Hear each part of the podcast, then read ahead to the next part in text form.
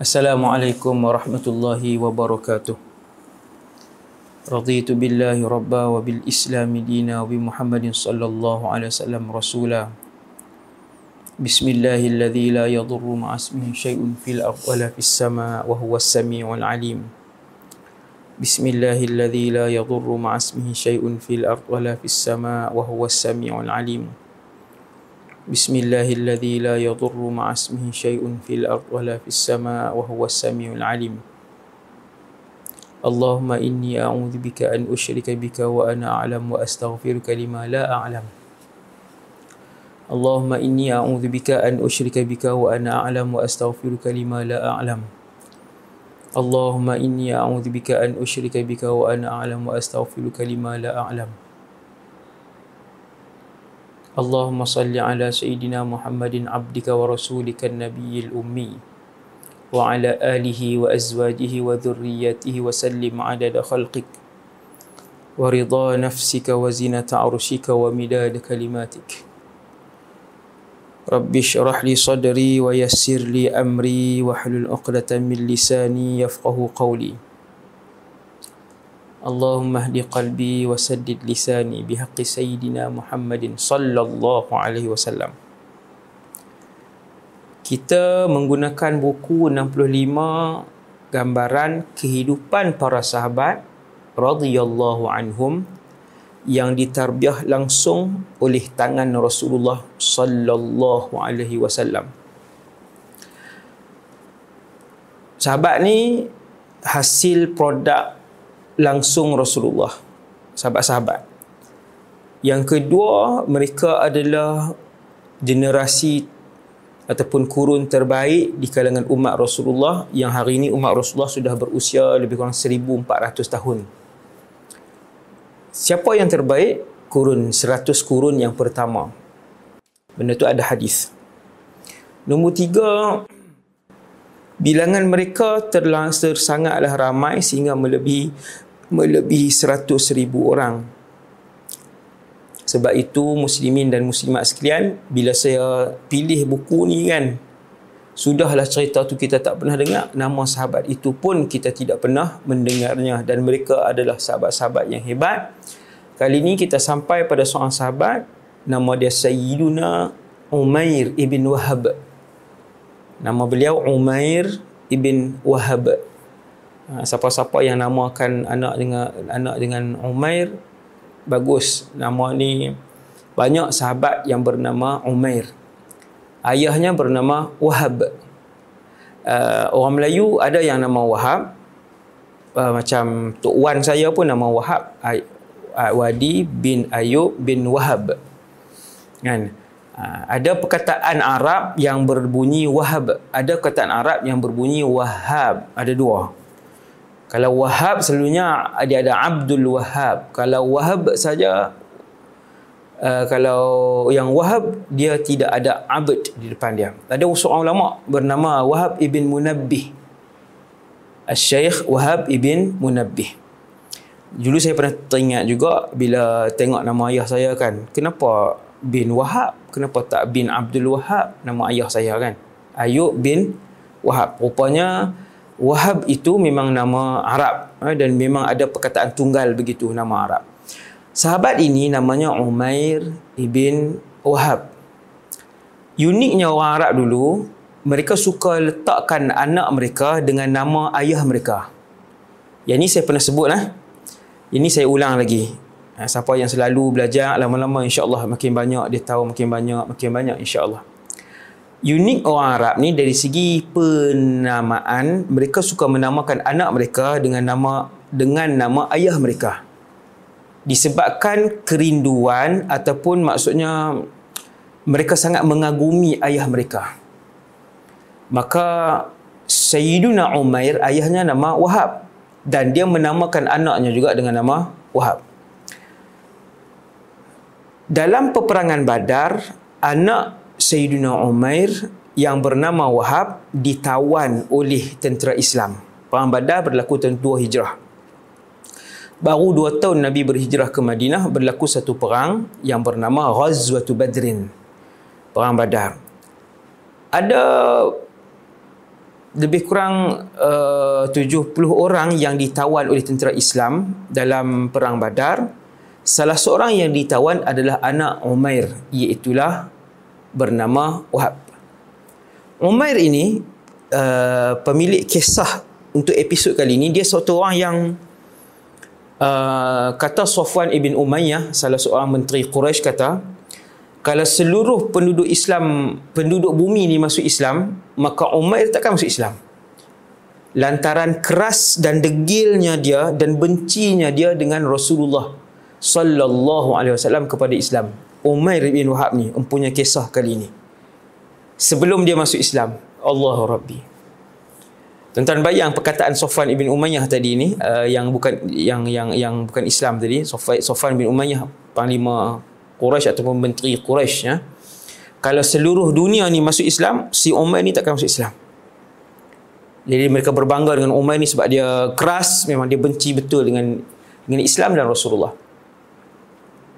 Satu hari selepas beberapa bulan habis perang Badar, selepas beberapa bulan habis perang Badar, Umair ini keluar daripada rumah dia. Ini cerita belum Islam. Dia keluar daripada rumah dia di Mekah, dia nak pergi ke Kaabah untuk tawaf dan memohon keberkatan daripada berhala-berhala. Pada pandangan mereka lah ajaran ajaran seliwing mereka tu. Dan memang mereka bertawaf sebelum Nabi lahir pun penduduk Mekah mengerjakan haji, ada wukuf, ada tawaf. Okey. Jadi Umar ni satu hari dah habis perang Badar dah beberapa bulan tu dia pun keluar nak pergi tawaf bila dia pergi ke, ke Kaabah, kawasan untuk tawaf, dia nampak Sofwan ibn Umayyah, iaitu salah seorang menteri Quraisy. Sofwan duduk di situ, duduk termenung. Maka dia pun uh, selamat pagi, wahai uh, panggilan waktu tu uh, dia kata selamat pagi wahai menteri Quraisy kan? Wahai ketua Quraisy ataupun menteri Quraisy macam itulah adalah panggilan macam kita lah hari ni Datuk Seri apa semua tu kan. Jadi pun kata selamat pagi ketua Quraisy salah seorang ketua Quraisy lah maksudnya. Sebab tu dia kata selamat pagi. Sofwan pun balas selamat pagi. Malah duduk kita semang-semang berbincang uh, rehat-rehat maka Umar bin Wahab pun duduk. Maka mereka pun mula mula bercakap. Bersembang bersembang apa semua tajuk yang paling panas ketika tu perang badar. Baru ah baru berapa bulan? Baru sangat. Tak sampai setahun. Baru sangat sangat. Baru baru berapa bulan? Bahkan mungkin baru beberapa minggu. Yang ini tidak disebutkan. Tapi tempoh yang dekat sangat dengan perang badar mereka pun sembang perang itu kita kalah perang badar uh, musyrik uh, apa nama ni uh, Quraisy kalah penduduk Mekah kalah lah. Quraisy Mekah kalah musyrikin Mekah kalah. Bersembang oh nampak tak waktu tu kuda ni datang oh, waktu uh, cerita banyak benda lah tuan-tuan uh. kalau kenuri pun banyak benda nak sembang kan. Kalau habis kenuri ya uh, siapa yang main lambat uh, kenapa look tak cukup ke apakah ada baju yang macam-macam sembang. Ini ini sembang perang maka mereka pun bersembang-sembang sebut uh, tentang keadaan peperangan persiapan mereka sebelum perang apa semua. Sampailah kepada perang sampailah kepada mereka kalah uh, sampai uh, kepada episod uh, paling membuatkan mereka marah ialah bila bila sampai kepada tajuk Umair dengan Sofan ni. Ya Sofan bin Umayyah tadi ni bila sampai pada tajuk uh, pemimpin-pemimpin besar Quraisy yang mati di dalam perang Badar. Tuan-tuan sekalian dalam perang Badar Abu Jahal mati. Abu Jahal. Nah, Ah, dia mati dan beberapa menteri kanan Quraisy dua tiga orang mati dalam perang Badar bila masuk tajuk tu Sofan terus berdiri dia kata tak ada guna kita hidup kalau pemimpin-pemimpin mulia kita ni dah mati Umay pun bila tengok semangat eh, suasana jadi panas jadi semangat waktu tu dia pun termenung lama. Dalam beberapa saat dia termenung dia kata kalaulah bukan kerana memikirkan anak-anak yang nak aku nak kena tanggung dan juga hutang-hutang aku wahai Sofan nescaya aku dah pergi bunuh Muhammad. Tapi disebabkan aku ada isteri anak-anak ramai kemudian aku ada hutang yang banyak dia buat macam itulah dia kata susah tidak dah lama aku bunuh Muhammad Sofan pun panggil mai sini Umair duduk wahai Umair macam inilah Sambil dia tengok di belakang, Sofan tengok di belakang tak ada orang. Hampir bunuh Muhammad. Kamu pergi bunuh Muhammad, aku tanggung semua hutang kamu. Ha? Hutang kereta kamu, hutang rumah kamu yang tak habis bayar, hutang kamu ni ni saya buat contoh lah, ni saya buat contoh nak bagi kita faham ni hutang kan banyak. Kan kita hidup sekarang ni dalam hutang. Umat Islam hari ni, no? Hasbunallahu wa ni'mal wakil aku tanggung semua hutang anak dan isteri kamu aku tanggung Sofwan bin Umayyah ni menteri Quraisy no? ha, dia orang kaf, orang kafir ni biasalah kalau jadi pemimpin kaya lah no? ha. Memeras ugut menyeleweng salah guna harta rakyat apa semua yang tu uh, berlaku sejak daripada manusia yang pertama lagi pemimpin uh, begitulah selalunya kalau yang bukan yang bukan Islam uh, yang tidak amanah lah. Uh, memang sebahagian pemimpin Quraisy memang memeras ugut harta uh, harta rakyat dan juga yang yang yang yang uh, kepunyaan orang ramai. Entahlah ada kisah. Jadi kaya, kaya raya Sofan bin Umayyah dia kata aku tanggung. Semua hutang hang aku settle sampai habis dan anak isteri kamu kamu anak isteri kamu aku tanggung. Lah ni satu je kamu pergi bunuh Muhammad. Umair pun seronok dia kata kamu berjanji. Quraisy ni orang Arab kalau perjanjian perjanjian perjanjian macam ni tuan-tuan kalau kita baca sirah walaupun sesama bukan Islam ataupun Islam dengan bukan Islam kalau ada perjanjian macam ni mereka tidak melanggarinya ha, itu yang menarik ha, orang Arab. Ha, sebahagian besar perjanjian sesama mereka pun mereka tak akan langgar ha, contoh uh, Sayyidina Abu Bakar pernah dilindungi ketika di Mekah oleh salah seorang pemimpin uh, Quraisy ya dan dia tidak dan dia tidak mengkhianati perjanjian tu. Memang dia lindung Sayyidina Abu Bakar dan bukan Islam ketika tu yang melindungi Sayyidina Abu Bakar ketika tu. Dan banyak lagi dah contoh lain sangat banyak jadi bila Sofwan dah janji untuk bayar hutang dia ke semuanya dan nak tanggung anak dan isteri dia kalau jadi apa-apa kepada Umair dengan syarat satu je kamu bunuh Muhammad kalau kamu mati pun maksudnya aku tanggung semua dan Umair pun setuju maksudnya dia tahu dia dia mesti boleh bunuh Muhammad dan dia akan mati. Maka dia pun bergerak dalam kepala dia dia kata aku ada tujuan yang besar untuk aku bohong iaitu untuk membebaskan anak aku yang bernama Wahab. Anak dia jadi tawanan di kerajaan Madinah dan dia kata aku akan gunakan alasan ni bahawa aku nak bebaskan anak aku, nak tebus anak aku, nak bayar. Maka dia pun pergi. Kalau naik unta ketika tu lebih 10 hari Mekah ke Madinah lebih kurang 400 400 lebih kilometer. Kalau naik kuda yang terpantas 3 hari 3 malam. Itu kalau tak berhenti no? Ha, tuan boleh tengoklah di suasana perjalanan Mekah ke Madinah tu ha, jangan lena je kan kita naik bah Mekah lena sampai Madinah nampak-nampak kubah dan menara Masjid Nabawi kan ha. Cuba tengok pandangan kiri dan kanan kan. Mana ada tuan-tuan tengok pemandangan kanan dan kiri perjalanan. Mana ada bangunan baru ke mewah, bangunan tinggi-tinggi naik naik taman perindustrian ke dia. Padang pasir ada bangunan sikit-sikit macam tu je. Sikit bangunan setumpuk di sini, setumpuk di sini kelang sedikit sangat. Kemudian Okey, jadi Sayyidina Umair tak beritahu kat siapa. Isteri dengan anak-anak dia pun dia tak beritahu. Uh, dia siapkan barang dia. Nak musafir tuan-tuan padang pasir yang jauh. Tak ada bas tak ada apa, tempat berhenti apa semua. Dia siapkan barang keperluan makanan minum apa semua dan juga dikeluarkan pedang perang tuan-tuan sekalian Arab dia ada pedang yang dia keluar memburu yang ni dia sentiasa buat keluar kalau dia keluar rumahnya dia akan selitkan yang tu bukan untuk berperang no? Ha, dan senjata-senjata itulah yang para sahabat bawa bawa bersama ketika peperangan Badar. Sebab perang Badar tuan-tuan boleh tengok kenapa sahabat keluar di awalnya bukan untuk berperang. Jadi dan orang Arab dia ada pedang yang kalau Arab boleh tengok itu pedang untuk bertempur. Seperti mana Sayyidina Omar buat keluar pedang perang ketika dia nak pergi bunuh Rasulullah di Mekah ketika Sayyidina Umar nak bunuh Rasulullah di Mekah. Sayyidina Umar di Mekah, Rasulullah di Mekah. Akan tetapi dia masuk Islam pada hari itu. Alhamdulillah. Alhamdulillah. Alhamdulillah. Dapat nikmat iman. Umair bin Wahab dia keluar pedang perang dia. Pedang untuk perang tadi ni dia keluar, dia asah dan dia racunkan. Sebab dia nak dibas kat Nabi mati kemudian dia mati pun maksudnya hutang dia anak isteri dia dah ditanggung oleh Sofwan. Saya. dengan semangat yang membara Sofwan bin Umayyah pun dah seronok. Uh, dia pun bertolak. Umair bin Wahab pun bertolak. Selepas seminggu Umair uh, Sofwan bin Umayyah ni duk, duk canang di, di penduduk Mekah kata uh, kita ada berita gembira nanti. Dekat sangat kita akan dapat satu berita gembira yang akan membuatkan kamu semua wahai penduduk Mekah lupa dengan penderitaan badar. Tapi dia tak abang. Sofwan bin Umayyah pun tak cerita dekat anak isteri. Umair bin Wahab pun tak cerita ke anak isteri. Hanya mereka berdua saja.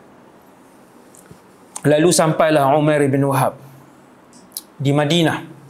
Hari pertama dia sampai di Madinah dekat dengan Masjid An-Nabawi dekat dengan Masjid An-Nabawi uh, apa nama ni? Depan Masjid An-Nabawi di luar tu ada Sayyidina Umar dan beberapa sahabat lain. Bila Umar ni sampai dengan kenderaan dia dia pun letak kenderaan di situ Sayyidina Umar pun tengok dia kenal. Sebab so, orang Mekah Sayyidina Umar salah seorang pemimpin Quraisy dahulu sebelum Islam pemimpin besar Quraisy. Dia kenal semua orang Sayyidina Umar antara orang yang uh, memusuhi Islam sebelum Islam dia yang mesyuarat dia yang dia kenal semua menteri-menteri kanan ni sifat sebagainya bila dia nampak Umar bin Wahab, dia terus bingkas bangun. Dia kata hati-hati. Dia ni musuh Allah. Kalau dia datang, mesti bertujuan jahat. Dan kalau kamu semua nak tahu, Umar inilah yang mengapi-apikan seluruh tentera Quraisy untuk berperang dalam perang Badar. Dia inilah yang menghasut. Dia takkan datang kecuali dengan niat jahat. Sayyidina Umar bangun, dia arahkan sahabat semua pergi duduk keliling Nabi, Sayyidina Umar ah, satu pandangan yang tajam bukan saja daripada firasat tuan-tuan ah. Sayyidina Umar ni bukan saja firasat dia yang cukup tajam tetapi bacaan politik dan bacaan uh, bacaan kepimpinan ni Sayyidina Umar ni dia baca dia tahu ah dia kata jenis ni jenis Umair ini kalau main mesti jahat mesti mesti dengan niat jahat dia kata lindung Rasulullah Sayyidina Umar masya-Allah nah uh, sebaik-baik uh, wazir. Jadi Sayyidina Umar pun ditunggu berhadapan dengan Umair. Yang lain disuruh ni, Sayyidina waktu tu Umair terus berlakon buat-buat macam tak mau bunuh tapi pedang duduk di belakang lah pedang perang tadi ni. Ha, dia terus berlakon uh, Umar pergi kat Rasulullah dia kata ya Rasulullah Umair sedang ada di luar dekat dengan tempat ini Ya Rasulullah, Umair ini musuh Allah. Jangkaan saya, dia memang berniat jahat. Ya Rasulullah, ada satu benda yang jahat yang dia nak buat. Wahai pesuruh Allah.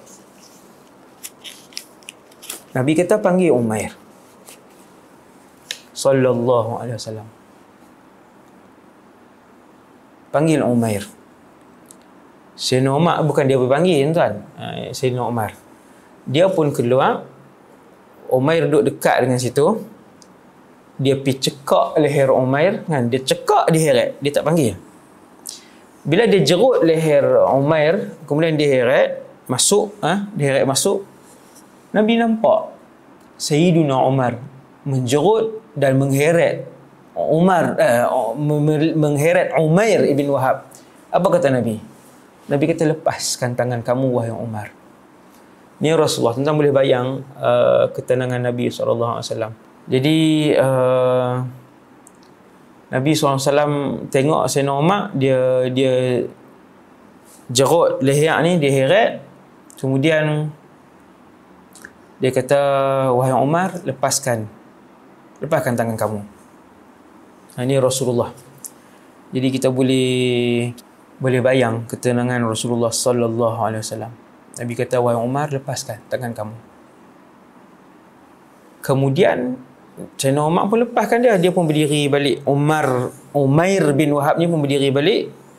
Kemudian Nabi kata apa? Nabi kata wahai Umar kamu ke belakang. Wahai Umar kamu ke belakang. Sayyidina Umar heran. Nampak ah ha? sebijak Sayyidina Umar Rasulullah lebih tenang dan lebih berhikmah sallallahu alaihi wasallam sallallahu alaihi wasallam ha? betapa rindu kita dengan dengan Rasulullah jadi uh, Rasulullah SAW pun panggil uh, Umar, wahai Umar, duduk di sini. Sahabat penuh keliling. Eh. Nabi suruh semua sahabat ke belakang. Termasuk Sayyidina Umar. Lepaskan cekakkan dia tu kepada Umair. No? Ha, cekakkan dia kepada leher Umair. Dan Nabi suruh Sayyidina Umar pun ke belakang. Nabi panggil wahai Umar, mari duduk di sini. Dia pun duduk depan Nabi. Betul-betul depan Rasulullah tadi. Dia angkat pedang, dia libah. Habis. Dia datang kat Nabi, dia kata selamat pagi. Arab ni dia ada ucapan selamat pagi dia aim sabahan kan sabahal khair ataupun sabahal khair aim sabahan ataupun sabahal khair Arab dulu nah sebelum Nabi lahir lagi begitu ucapan dia bila dia kata kat Nabi aim sabahan Nabi pun kata wahai Umair Allah mengajarkan kami satu ucapan selamat yang lebih bagus daripada ucapan Quraisy. Maka Umar kata, wahai Muhammad, ucapan hak Quraisy yang lama ni pun kamu dah tahu. Tuan-tuan, suasana Umair nak bunuh Nabi dan Nabi tahu dia nak main bunuh. Nabi masih lagi berdakwah dengan satu benda remeh bagi orang Islam hari ini benda remeh apa dia Nabi bagi tahu Nabi ajak ucapan salam kita tak ada masa dah nak abang nak abang pasal bagi salam sedekah lah seringgit nak tolong orang benda-benda kecil ni benda-benda remeh bagi salam benda remeh je bagi orang Islam hari ni tuan-tuan belajar tengok Rasulullah sallallahu alaihi wasallam Nabi tahu Umar tu main nak bunuh dia. Memang Nabi tahu. Tapi dia, Nabi dia selit lagi ilmu kat situ. Dia selit lagi benda ilmu. Sallallahu alaihi wasallam. Dia kata, wahai Umar, Allah ajak kami dengan satu ucapan yang lebih mulia. Assalamualaikum warahmatullahi wabarakatuh. Dan itu adalah ucapan syurga. Ahli syurga, wahai Umar. Saya kemudian si Umar tak terima. Tapi dia jawab dengan elok. Nabi pun tanya, wahai Umair, kenapa kamu datang? Apa tujuan kamu datang? Dia kata, wahai Muhammad, aku mai untuk menebus anak aku yang bernama Wahab. Wahab bin Umair bin Wahab. Anak dia nama Wahab. Wahai Muhammad, aku datang nak tebus anak aku. Anak aku tawanan, aku nak tebus. Tengok Rasulullah. Dia tahu apa dia tujuan Sina Umair, Umair mai, apa tujuan Umair tu datang. Nabi tanya dulu. Kemudian Nabi tanya, tu pedang tu kenapa? Umair kata, pedang ni tak ada guna pun wahai Muhammad. Sebab tu kami kalah teruk dalam perang badar. Nabi tengok dia, Nabi kata apa? Tuan-tuan tengok ah. Nabi kata, wahai Umair. Cuba cakap betul-betul Jujur-jujur cakap. Tuan-tuan, Rasulullah tahu. Bila Rasulullah guna ayat tu, dia tahu. Dia tahu. Bila dia tanya orang macam tu, dia sebenarnya dia tahu apa tujuan.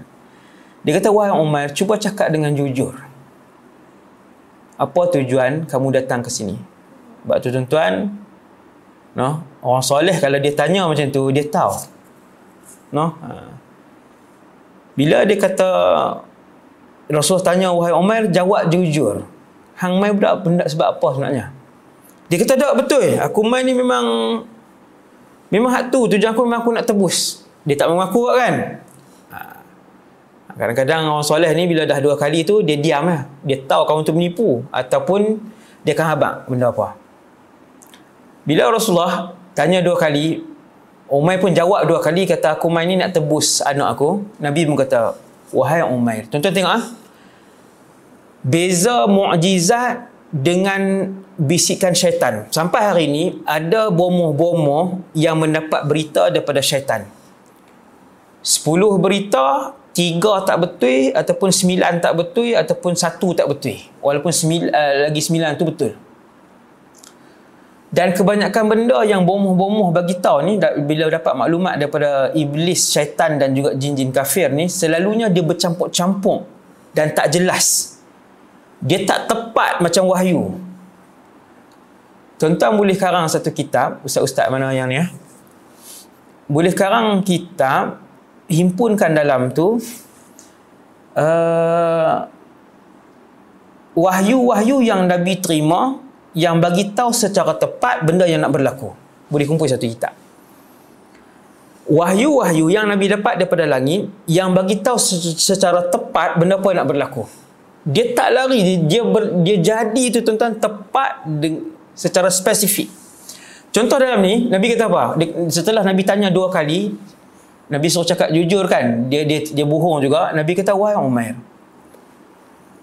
pada hari sekian-sekian, hang keluar daripada rumah hang. Hang pi ke Kaabah, hang nak tawaf. Kemudian kamu nampak Sofwan ibn Umayyah duduk di situ. Kemudian kamu duduk. Ni Nabi beritahu ni. Kemudian kamu duduk. Lalu kamu berdua bercakap tentang perang badar. Kemudian kamu pun saling marah, semangat. Dan akhirnya kamu pun berkata, Wahai Umair, aku nak bunuh Muhammad.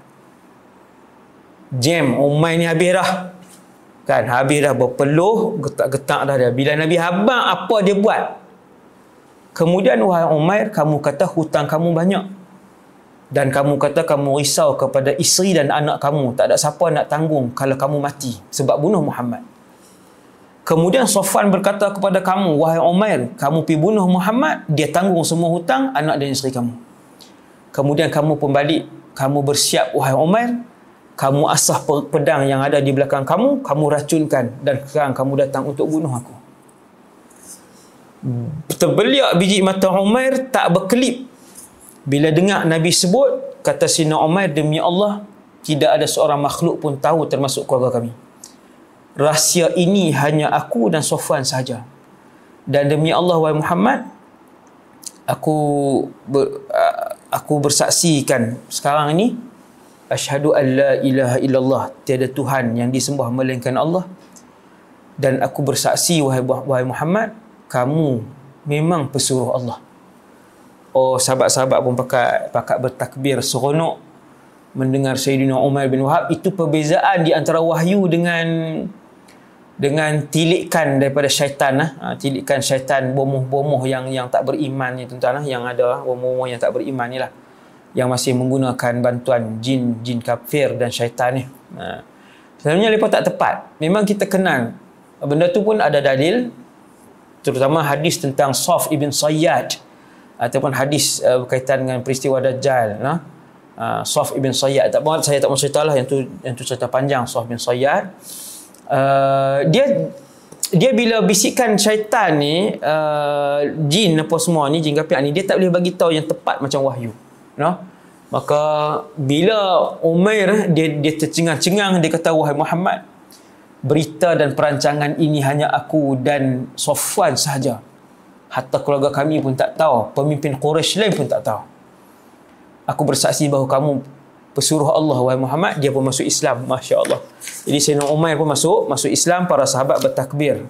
Orang dulu seronok bertakbir noh. Ha. kita hari ini kutuk-kutuk orang takbir. Allahu akbar.